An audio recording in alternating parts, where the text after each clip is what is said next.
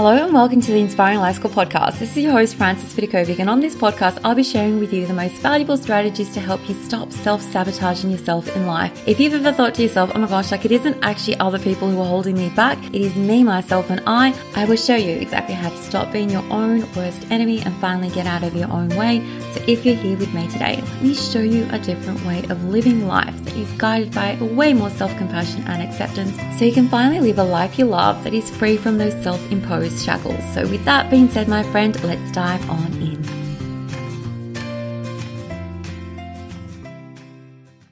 Hello, my friends. It's Frances Vidakovic. And before I even share with you the exciting access I'm giving you to a bonus series that I created for my students, I just want to make sure that you receive the gifts that I created for you as a thank you for being a listener of this podcast. You can receive your gifts, and it's like a bundle of five different products. You can find them over at inspiringmomlife.com forward slash thank you. So just go over to inspiringmomlife.com forward slash thank you to receive your very special free gift. So, with that being said, I just recently created a brand new audio series for my students, and it was was called Raising Difficult, Annoying, or Feisty Kids. Okay, so if you're a parent and you feel as if your kids fall into any or all of the above categories, I literally share with you the exact steps that you need to follow in order to help you show up as the best version of yourself, no matter how your kids are behaving. Okay, now I don't want to give too much away because these lessons pretty much clearly spell out exactly what you need to do. So just sit back and relax and enjoy the bonus eight lessons that I'm sharing with you here on the Inspiring Life School podcast. Now, these audio lessons were initially stored or still are stored on a specific page that includes all lessons in one spot plus additional tools and resources that you can tap into once you're done with this series in order to take you to the next level. So if you'd like to just have access to this page, I just want to see what it's all about, feel free to send me an email to hi at inspiringlifedreams.com. So that's hi at inspiringlifedreams.com. And in the subject line, just write difficult kids. And that's all. You don't have to send me any extra info, and I will send you over the link to this page. And with that being said, let's just dive on in so you can learn exactly what you need to do if you feel as if you're raising difficult or annoying or feisty kids who push your buttons. Sit back and enjoy, my friend. Okay, my friend, here we are at step four of this particular process where I'm teaching you how to change the way that you show up with kids that you consider to be difficult, annoying, or feisty. And honestly, it doesn't matter how your kids are behaving. Like this process has you in the driver's seat and has you changing the way that you show up in life, no matter what anyone else is doing around you. So, just a quick recap. So, step one was ditching the crappy mindset. Step two was embracing a different story, which is that our kids are totally normal human beings walking around with a human brain, just like us, doing the best that they can with their limited tools and resources. Then we had had step three, which was loving them anyway through good times and bad, which leads us to this fourth step, which is all about creating a safe place or space for your kids to land. Now, I think I've already hinted at the fact that life can sometimes be quite difficult for lots of humans in this world, our kids and teens included. Part of our human experience involves facing obstacles and struggles and challenges and hurdles, and the same is true for our kids. Okay, no surprise there. So, this is where I want to divert your attention to the type of home environment that you're currently cultivating for your kids. And I want to ask you a question Would your kids consider your home to be a safe place to land? So, the best place to start this conversation is by describing to you what a home that is a safe and soft cushion for our kids to land on, what it looks like. So, it's a home that is warm and inviting and loving. It's a home that keeps your kids safe from harm. It's a place where your kids have the freedom to be themselves without any unnecessary judgment, or criticism. It's also a home that is nurturing, accepting, and where your kids have their own personal space where they can retreat to for some quiet time and rest. It's also filled with respect for the fellow individuals that live in that residence, and it has predictability in routine and structure, plus rules that are not only fair but supportive for everyone inside the home. So if you're listening to me paint this picture and you're thinking, okay, wow, like that sounds exactly the, like the type of home that I've cultivated, then that's great. Okay, you can almost like move on straight to the next lesson. But if you were sitting there like nervously twiddling twiddling your thumbs and thinking, oh my gosh, like, you know, I would love to have that sort of home. But to be honest, like, I feel like I'm not quite there yet. Like, I feel like I still have lots of work to do. Then that is okay. Like, when you know better, you can do better. And this idea of creating a safe haven for our kids to retreat to every day after school or from wherever they go to each day, this is completely within your power to create. Now, here's a really interesting comment that I want to share with you. Like, I heard this mentioned to me years ago when I first became a mum. I think almost like my kids might have been back at preschool. And I remember someone telling me that there are kids in this world who are perfect students, model students whenever they're at school, and they're super well behaved when they go and have a play date with friends or when they visit family.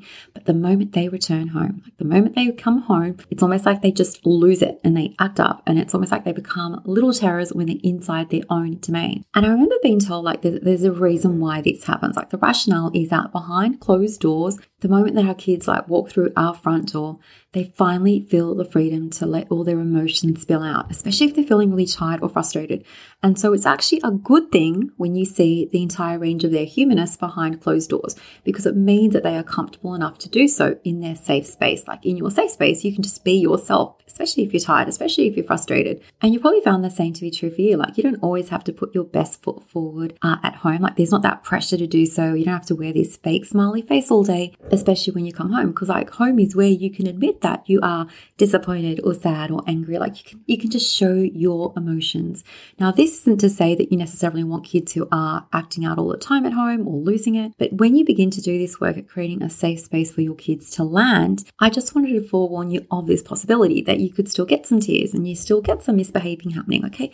I just want to assure you that this is really, really normal. So back to this idea of creating a safe space for your kids to land at home. I want to assure you right now that this has nothing to do with the way that your home looks like. It has everything to do with the way that a home makes you feel. Okay, so it has nothing to do with having a perfectly clean or model home but more so by the feelings that you experience when you are inside that home. Okay, do you get what I mean? Like, is the home infused with love and kindness? Is it filled with a sense of acceptance and a healthy respect for each other? These are feelings that you experience when you're in a home that exudes safety. So, do those living in your home experience the freedom to be themselves, flaws and all? And if the answer is no, like if you've ever said no for like some of the questions that I've just asked you, I want you to know that you can still create it. Like you can still create this sort of home for yourself and for your family moving forward. And the answer is actually really simple. You just need to start by looking at the energy that you are bringing into the home. Like, is your energy loving and kind? Is it respectful and accepting? Now, even if other people are bringing bad energy into your home, I want to assure you that you, as the head of your home, as a parent of your kids, your own positive energy has the power to override it. And over time, your positive energy is going to permeate the rooms of your home. It's going to color and influence all the interactions that you have with the people living inside those walls. This is what a safe space looks like, my friend. And I'm going to speak more about how to create and embody that positive energy in the next lesson. I cannot wait to see you there.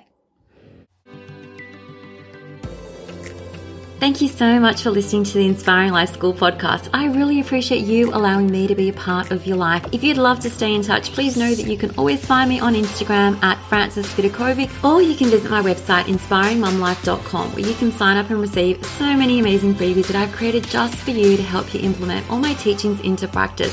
There you'll also find all my online courses, resources, and programs that I've created to help you uplevel your life in seriously the simplest way possible so that you can ultimately create for yourself a life that feels simpler, lighter, and allows you to show up in a way that you love as your best and most authentic version of yourself. Now remember, this podcast is all about not just dreaming but also doing because to create true sustainable change in your life, you need to be willing to do things differently. And that's what I'm here to support you to do every single step along the way so that you too can begin to to live your one wild and precious life with less stress, less overwhelm, less drama, and instead with zero regrets. Finally, if this podcast resonates with you at all and you appreciate the content, I would absolutely love for you to show your support by leaving me a review on Apple Podcasts. I'm on a mission to help more people wake up to the preciousness of life and to help them live their days with more intention and purpose, and your review will help make this goal of mine possible. Once again, thank you so much. I have loved spending this time with you and I look forward to connecting with you again. I am Frances Vidakovic and you have been listening to the Inspiring Life School podcast.